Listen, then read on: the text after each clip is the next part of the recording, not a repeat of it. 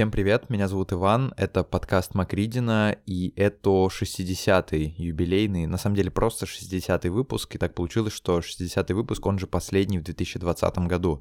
Я подумал, что было бы классно сделать этот выпуск с ответами на вопросы, просто потому что, опять же, в прошлом выпуске я рассказывал про английский и говорил там, что я мало рассказываю про себя, последний, наверное, как раз две тысячи двадцатый год, мало рассказываю про себя и про то, что происходит в моей жизни, и как бы в продолжение того выпуска, где я хоть о чем-то как бы поговорил, рассказал о себе и о том, что там у меня, в общем, было, про какой-то свой опыт и так далее. В продолжение я захотел сделать выпуск с ответами на вопросы. Я написал в Инстаграме вчера, чтобы вы мне задали какие-нибудь вопросы про... вообще про все. Я выбрал из них прикольные, интересные и решил на них ответить. Выпуск без сценария. Я вот прям налил себе стакан воды, сел и сейчас что-нибудь вам наговорю.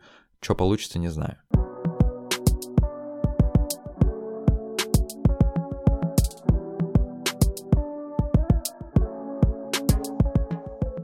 Прежде чем мы начнем, хотел сказать, что у меня есть Patreon. Patreon — это сервис, который позволяет поддерживать любимых создателей контента. То есть вот, допустим, у вас есть какой-то человек, который создает контент, который вам нравится, возможно, это даже я. Вы можете перейти на Patreon и пожертвовать какую-нибудь небольшую сумму в месяц, типа одного доллара. Это очень поможет.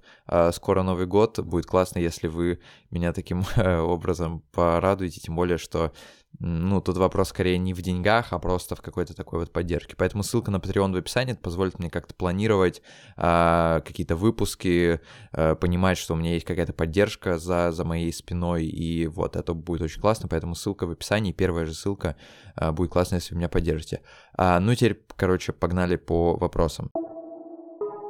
Первый вопрос задает Даша, она спрашивает, есть ли какие-то инсайты за этот год, которые я нашел в себе вот во время всех этих взлетов, кризисов и застоев. Во-первых, спасибо большое за этот вопрос, Даша, очень приятно, что ты мне задала этот вопрос.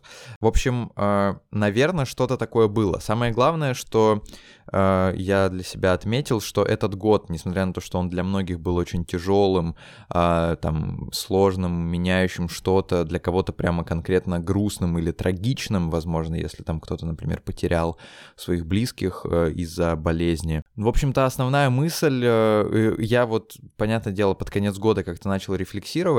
И, ну, я могу сказать, что, конечно, этот год, он для меня стал, э, ну, таким в плане профессиональном, он для меня стал очень, э, очень меняющим все, потому что я очень сильно развился за этот год, начиная вот прямо вот сначала, когда я только примерно понимал, что я хочу делать. Сейчас я понимаю, на ближайшие несколько лет, по крайней мере, я точно знаю, чем я хочу заниматься, что я хочу делать, э, и как бы я как-то вот нашел себя в этом во всем, в подкастинге и в всяких таких сложных историях, в журналистике, которые я хочу делать все сложнее, интереснее и круче, и я надеюсь, что в ближайшие года все будет только усложняться в хорошем смысле и улучшаться.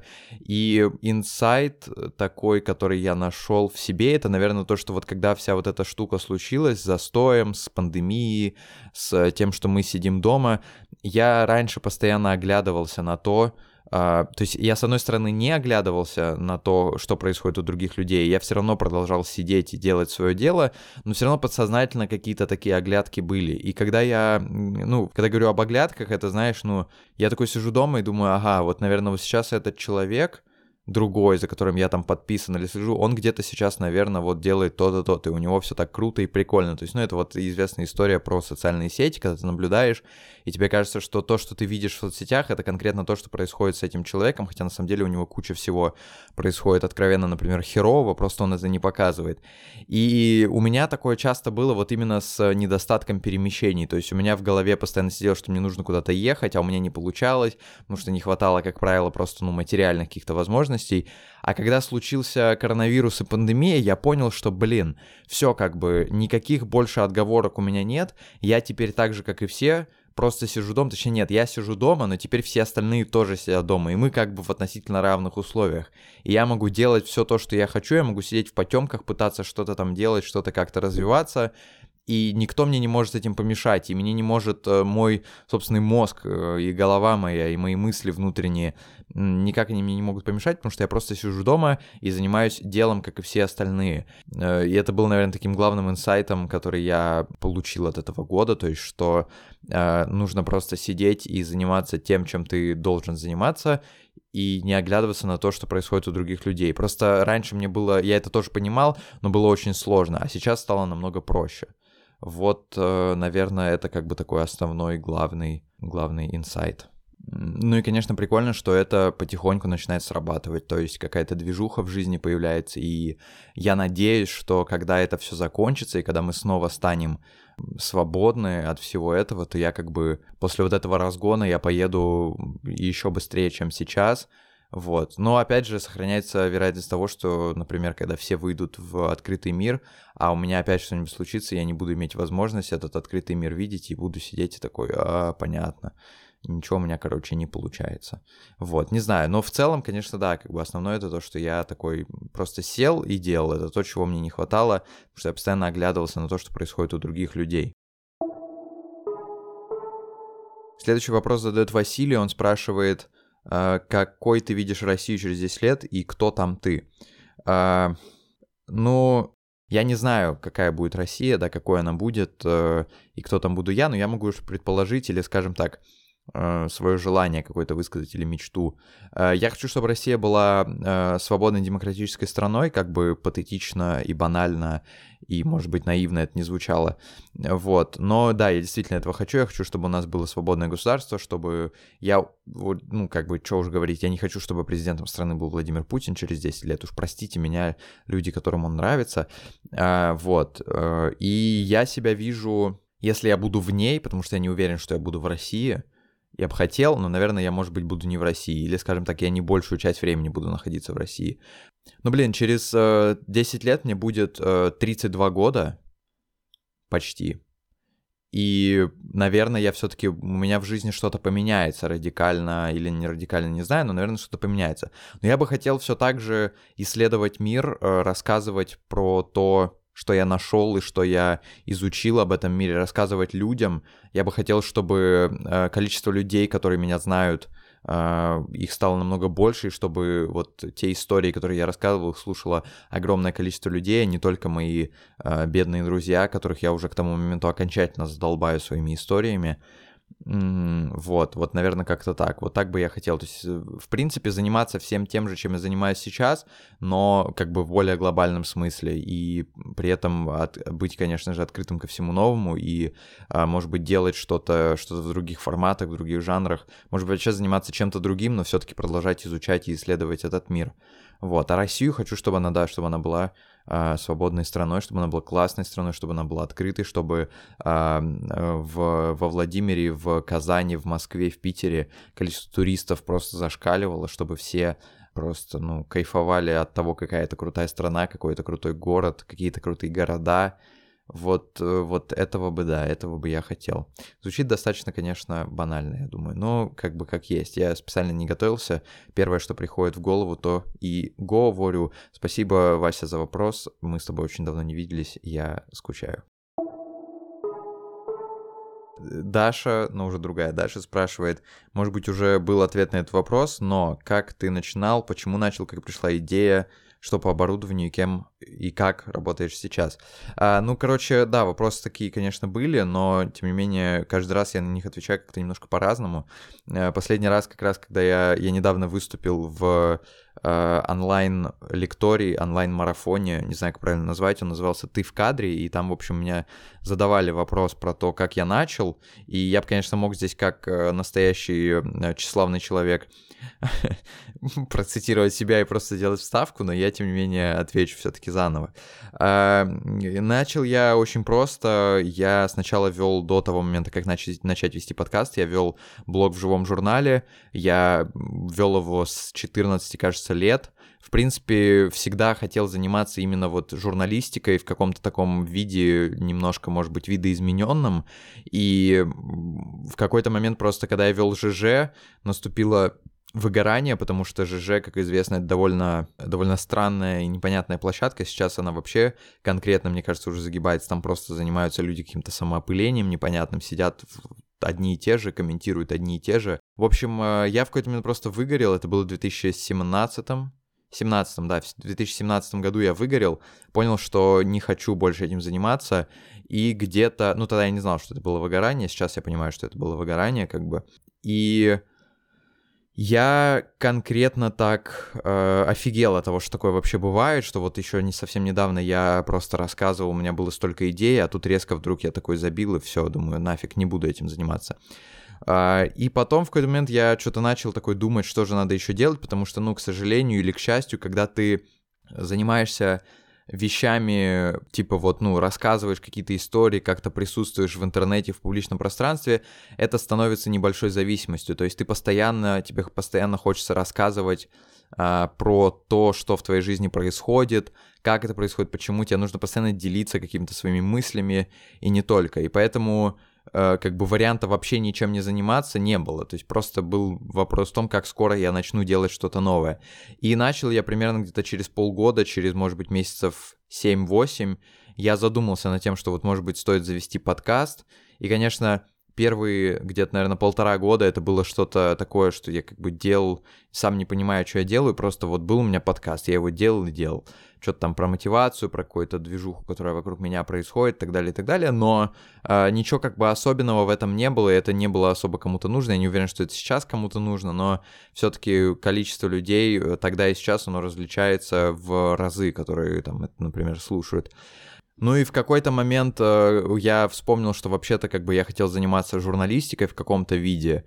И вот где-то, наверное, в... в конце прошлого две тысячи девятнадцатого года, ну, на самом деле, наверное, летом еще, но только вот я долго как бы разгонялся, я просто понял, ну, что делать такие истории сложные какие-то, или хотя бы пытаться делать какие-то сложные истории в подкастах, что-то там изучать, это, ну, может сработать, можно попробовать. И вот тогда пришла идея, что как бы если я хочу заниматься журналистикой, то совершенно не обязательно заниматься этим, э, ну, как бы в текстовом формате, можно попробовать делать это в подкаст-формате, тем более, что э, примеры уже были. Но я решил как бы остаться верен себе, не начинать все заново, просто потому что я не зря назвал, хотя кому-то кажется, что зря, но я не зря назвал подкаст подкастом Макридина, потому что как бы вот я, Ваня Макридин, и я вот, вот такой, вот так в моей жизни происходит, вот так мое мировоззрение меняется, и вот такой я.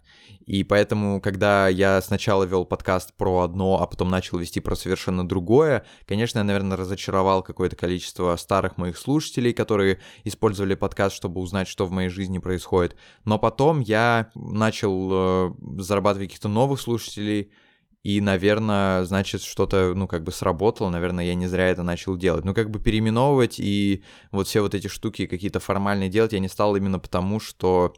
А, ну, блин, это мое развитие, как бы я вот так двигаюсь, вот, вот так я существую, вот так я меняюсь. И это, мне кажется, в этом определенная ценность есть. Как-то так. Я не знаю, ответил ли я на твой вопрос, Даш. А, да, еще был, как работаешь сейчас, что по оборудованию. По оборудованию я сейчас, у меня вот передо мной стоит ноутбук, и еще передо мной стоит микрофон. Это все мое оборудование, плюс еще есть наушники, программа, где я обрабатываю, и огромное количество работы состоит в ресерче, и вот всех таких штуках, то есть изучение материалов разных совершенно, изучение интервью экспертов, чтобы не повторяться с вопросами или чтобы повторяться, но делать это только в том случае, если где-то, например, эксперт ответил не так. И работаю я абсолютно один и не уверен, что когда-то у меня появится команда, хотя, наверное, когда-то появится, но работаю я абсолютно один полностью вообще. Вот, и это, конечно, имеет свои плюсы и минусы. Но там, кажется, еще был вопрос про... что-то подобное, поэтому, может быть, потом я еще отвечу. И, конечно, Даша, спасибо за вопрос. Саша спрашивает, э, что тебя больше всего сейчас бодрит и вдохновляет. Меня вдохновляет, э, наверное... Меня вдохновляют какие-то классные истории, однозначно. Э, меня вдохновляет немножко такая э, романтизация... Романтизация работы, романтизация создания чего-то. То есть вот когда я слушаю, например, какого-то, э, какого-то музыканта или там, например, рэпера Расса, который много говорит про то, как Расс, кстати, послушайте Расса, э, который как бы рассказывает в своих текстах про вот то, как он там сидел, работал, э, и вот сейчас у него так все классно, меня такие штуки очень сильно вдохновляют, то есть это такая история про мотивацию, про индивидуальный успех, и вот именно это мне, мне кажется, что в этом смысле я, конечно, человек скорее какой-то такой... ну, больше американской, что ли, формации, потому что, ну, то есть это как бы играет во мне американская культура, которую я познавал, постигал всю жизнь, и, понятное дело, сейчас тоже этим занимаюсь, а, потому что, ну, в Америке, я думаю, многие знают, что там вот огромная, как бы, огромный пласт культуры состоит вот в этом индивидуальном успехе, в истории преодоления и вот этого всего. В России к мотивации относятся как к инфо-цыганщине, чему я... ну, из-за чего я часто довольно расстраиваюсь, потому что, ну, не всегда мотивация равно инфо-цыганщина, и часто даже та мотивация, которая, по сути, заключается вот в словах «вставай, делай, э, ебашь, и все будет классно», ну, она, эта мотивация, она иногда... даже такая работает, и, и ну, мне, короче, она нравится, вот, но в России воспринимается она немножко по-другому, и это довольно грустно. Меня вдохновляет, разумеется, какой-то фидбэк от слушателей, от людей, которые мне пишут, от людей, которые, допустим, из профессиональной тусовки говорят, что вот здесь ты классно сделал, вот здесь круто, круто, что ты понял такую мысль, идею и такую тему, меня это тоже очень вдохновляет, и, ну, мне кажется... прям, что вот без этого было бы намного сложнее, то есть то, что каждый из вас когда-то мне что-то пишет в личку, вы знаете просто, что, ну, это заряжает, это как минимум вот конкретный день, когда вы мне написали, делает в сто раз лучше, просто потому что, ну, это реально очень круто, потому что ты тогда чувствуешь, что все, все не просто так. Я думаю, что я наверняка потом начну монтировать этот выпуск, вырезать, и такой думаю, блин, не сказал, что еще меня вдохновляет, поэтому, не знаю, сразу так вспомнить не могу. Меня вдохновляет, наверное, история про, когда вот, ну, то есть, когда человек что-то не знал, а потом узнал благодаря мне, меня тоже это вдохновляет. Меня вдохновляет история про то, когда люди узнают правду и рассказывают ее. Меня это тоже вдохновляет. Меня вдохновляет, в принципе, какие-то простые вещи. Путешествия меня очень сильно вдохновляют, дарят новые смыслы, поэтому без них, конечно, сейчас тяжело. Меня вдохновляют мои друзья, которые часто не показывают, которые, ну, как бы поддерживают меня, но часто это не показывают. И, ну, при этом, когда они мне рассказывают про то, что... Или когда я просто от них редко слышу, но слышу все-таки, что вот они там считают, что то, что я делаю, это очень классно, меня это тоже очень сильно вдохновляет. Вот, наверное, как-то так. Какие-то такие штуки мне приносят вдохновение. Наверняка что-то еще я просто забыл, но тут уж как бы экспромт, поэтому, поэтому вот так.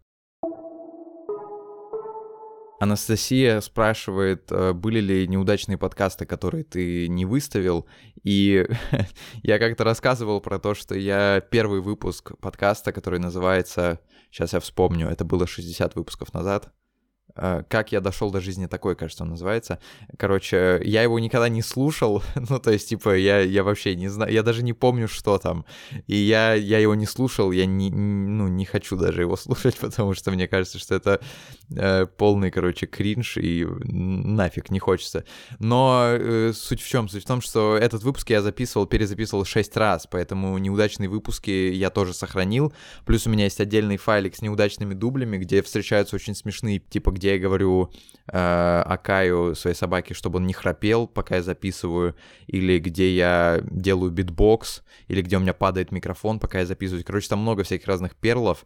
Вот. Еще есть какие-то выпуски, которые я записывал, но, например, не выставил. То есть они у меня хранятся просто, я не знаю, когда-то я их выставлю или нет. Uh, вот, но просто они как бы не подходят, как мне кажется, к тем темам, которые я сейчас делаю, и поэтому как-то их выпускать, это будет немножко м-м, странно. Можно, кстати, вот если какая-то там, если какое-то количество людей, допустим, на Патреоне было бы у меня, то можно было бы туда выставить этот выпуск и сказать, типа, вот, специально для вас. Может быть, я когда-то так сделаю. Как-то так. Так, какие там еще были вопросы? Саша спрашивает, на какие темы больше нравится говорить. Uh, мне нравится говорить на... М- скажем так, многомерные темы, то есть темы, где нету такого черно-белого, где есть всякие разные нюансы, оттенки, подтексты и так далее, и мне нравится... М- Мне нравятся вообще темы, и я выбираю темы, исходя вот из истории про исследования, то есть э, как бы хорошо, плохо это, или там э, важно это или не важно, ну, скорее все-таки важно, но хорошо или плохо — другой вопрос. Важно, что это именно история про исследование, что вот есть такая история, вот так там было, есть у этого вот такие плюсы, есть такие минусы, вот, вот такие темы мне нравятся. Их, на самом деле, я думал, что их сложнее искать, но на самом деле такие темы, их довольно много, и у меня очень много всего записано, и как бы, ну, темы, которые, в общем, на которые я хочу поговорить, да, про которые я хочу сделать выпуски.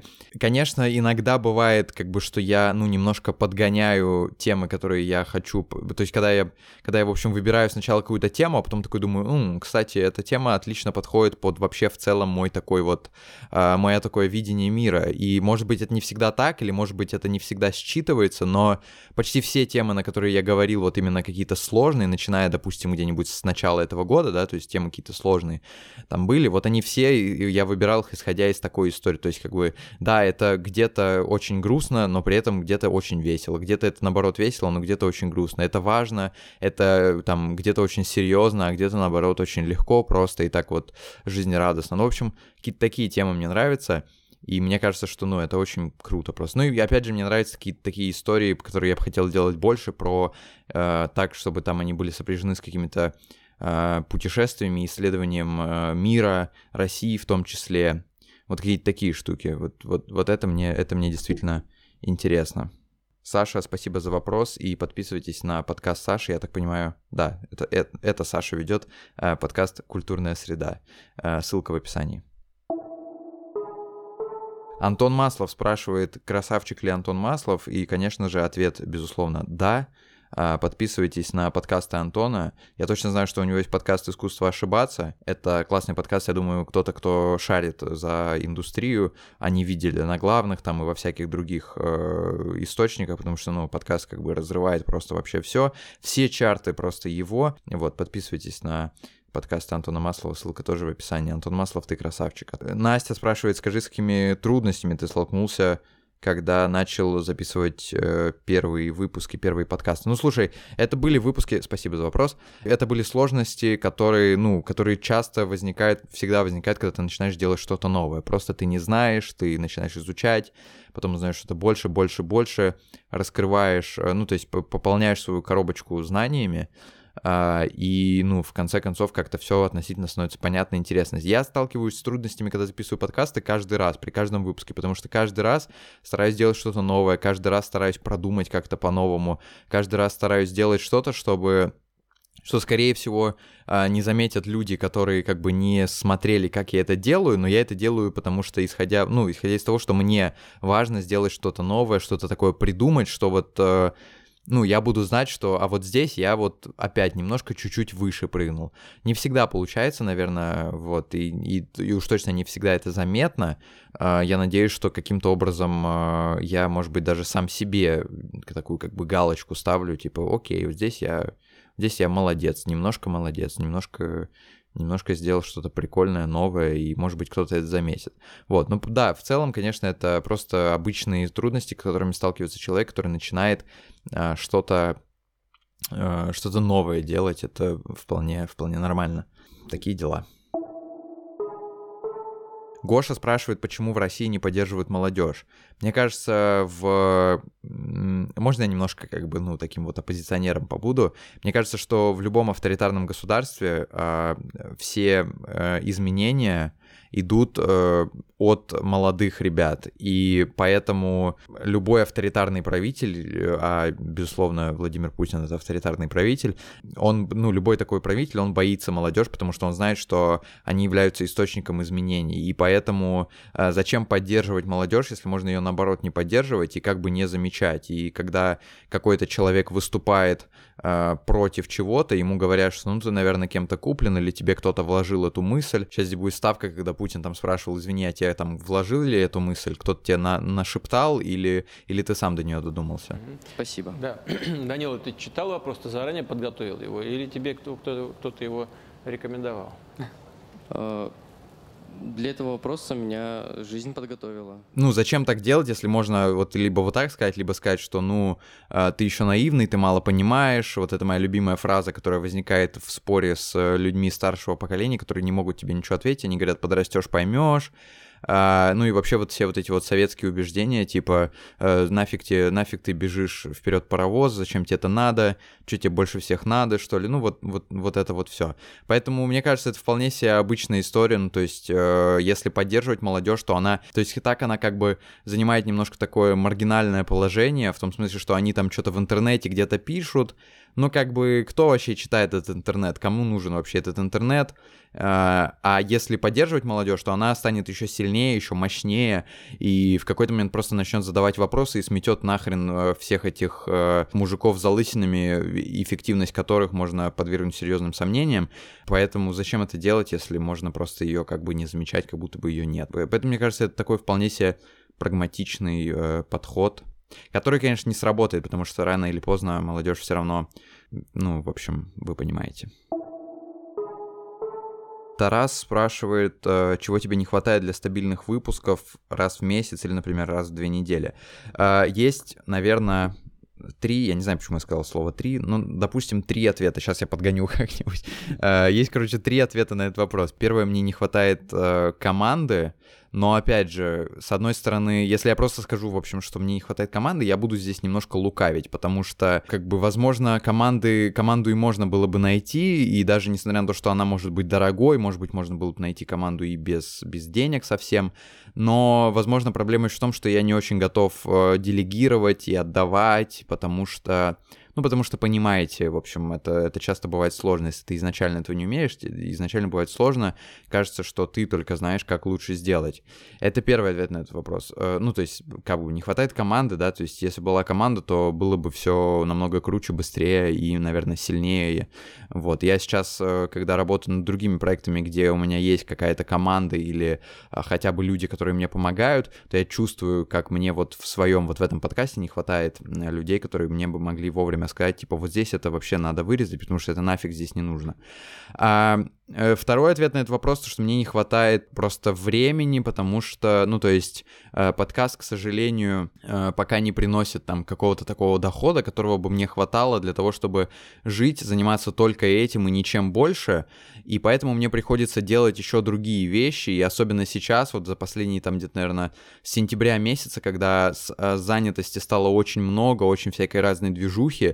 Это, конечно, все очень классно, но это отнимает все довольно много времени, и поэтому, ну, понятное дело, что если ты там на, на одно дело тратишь больше времени, то на другое у тебя времени остается меньше, и несмотря на то, что подкаст — это мое как бы главное детище, мне кажется, что я все равно чаще делаю выбор в сторону своего подкаста, чем в сторону каких-то других проектов, возможно, делаю это неправильно, ну, неправильно вообще, что я так как бы поступаю, а, тем не менее, все равно как бы бывает так, что и последнее, опять же, время довольно часто, что я что-то начинаю делать другое по другим проектам, просто чтобы там заработать какие-то деньги, чтобы получить какой-то интересный опыт, и понятное дело, что от этого страдает мой основной проект. Ну и третий вопрос, наверное, потому что мне просто не хватает э, самоорганизации, потому что я умею только жаловаться и огрызаться, как говорил нам э, Оксимирон. Ладно, нет, это мы вырежем или нет, не знаю. Каждый раз все равно всегда ты понимаешь, что, ага, вот здесь ты э, сидел и там ничего не делал, или здесь там смотрел какой-нибудь видос или что-нибудь еще, а мог бы заниматься вот непосредственно делом. Но, опять же, здесь нужно понимать, что если постоянно что-то делать, то наступает выгорание, как у меня уже было, я не хочу, чтобы опять это произошло, поэтому э, нужно уметь там отдыхать и какое-то время просто ничего, например, не делать. Как, ну и понятное дело, что это как бы время, которое ты отдыхаешь, но по сути идет в ущерб э, подкасту. Наверное, можно как-то это там организовывать так, чтобы хватало и на то, и на то, но вот, как я и говорю, не хватает самоорганизации, возможно, вот. Поэтому вот три ответа на твой вопрос, Тарас, спасибо тебе за него. В общем-то, я ответил на вопросы, которые я для себя выписал, отметил. Сори, что ответил не на все, просто потому что я понимаю, что, типа, выпуски нужно делать не по э, часу двадцать, а минут по тридцать, по сорок. Поэтому вот, спасибо тем, кто, вообще в целом тем, кто задал эти вопросы. Очень приятно, э, что, как бы, есть интерес. И что еще хочется сказать? Uh, хочется сказать, конечно, с наступающим. Спасибо, что были со мной этот сложный год. Спасибо, что поддерживали меня. Вот. Без вашей поддержки этот год был бы намного, конечно, сложнее и, uh, и грустнее. А, спасибо еще раз, что послушали. Подписывайтесь на меня еще раз на Патреоне. Будет очень классно, если вы мне такой небольшой подарочек сделаете на Новый год и останетесь там со мной надолго. Вот вроде бы все. Наверное, все, что я сказал. С наступающим Новым годом. Увидимся уже в следующем году. В следующем году будет еще больше всего интересного. Я обещаю, что... Я надеюсь, я... у меня не будет никакого выгорания и ничего подобного. Поэтому все выпуски, которые в следующем году выйдут, мне кажется, будет очень много всего, потому что планов много, целей много, идей и уже каких-то наработок тоже очень много. Спасибо еще раз большое, без вас бы ничего не было. Спасибо за интерес, за прослушивание, за сообщения, за вопросы. А, в общем, вообще за все. Вот. Еще раз с наступающим Новым годом. Сколько раз я уже сказал с наступающим Новым годом? Не знаю. С наступающим Новым годом и до следующего выпуска и до две тысячи двадцать первого года.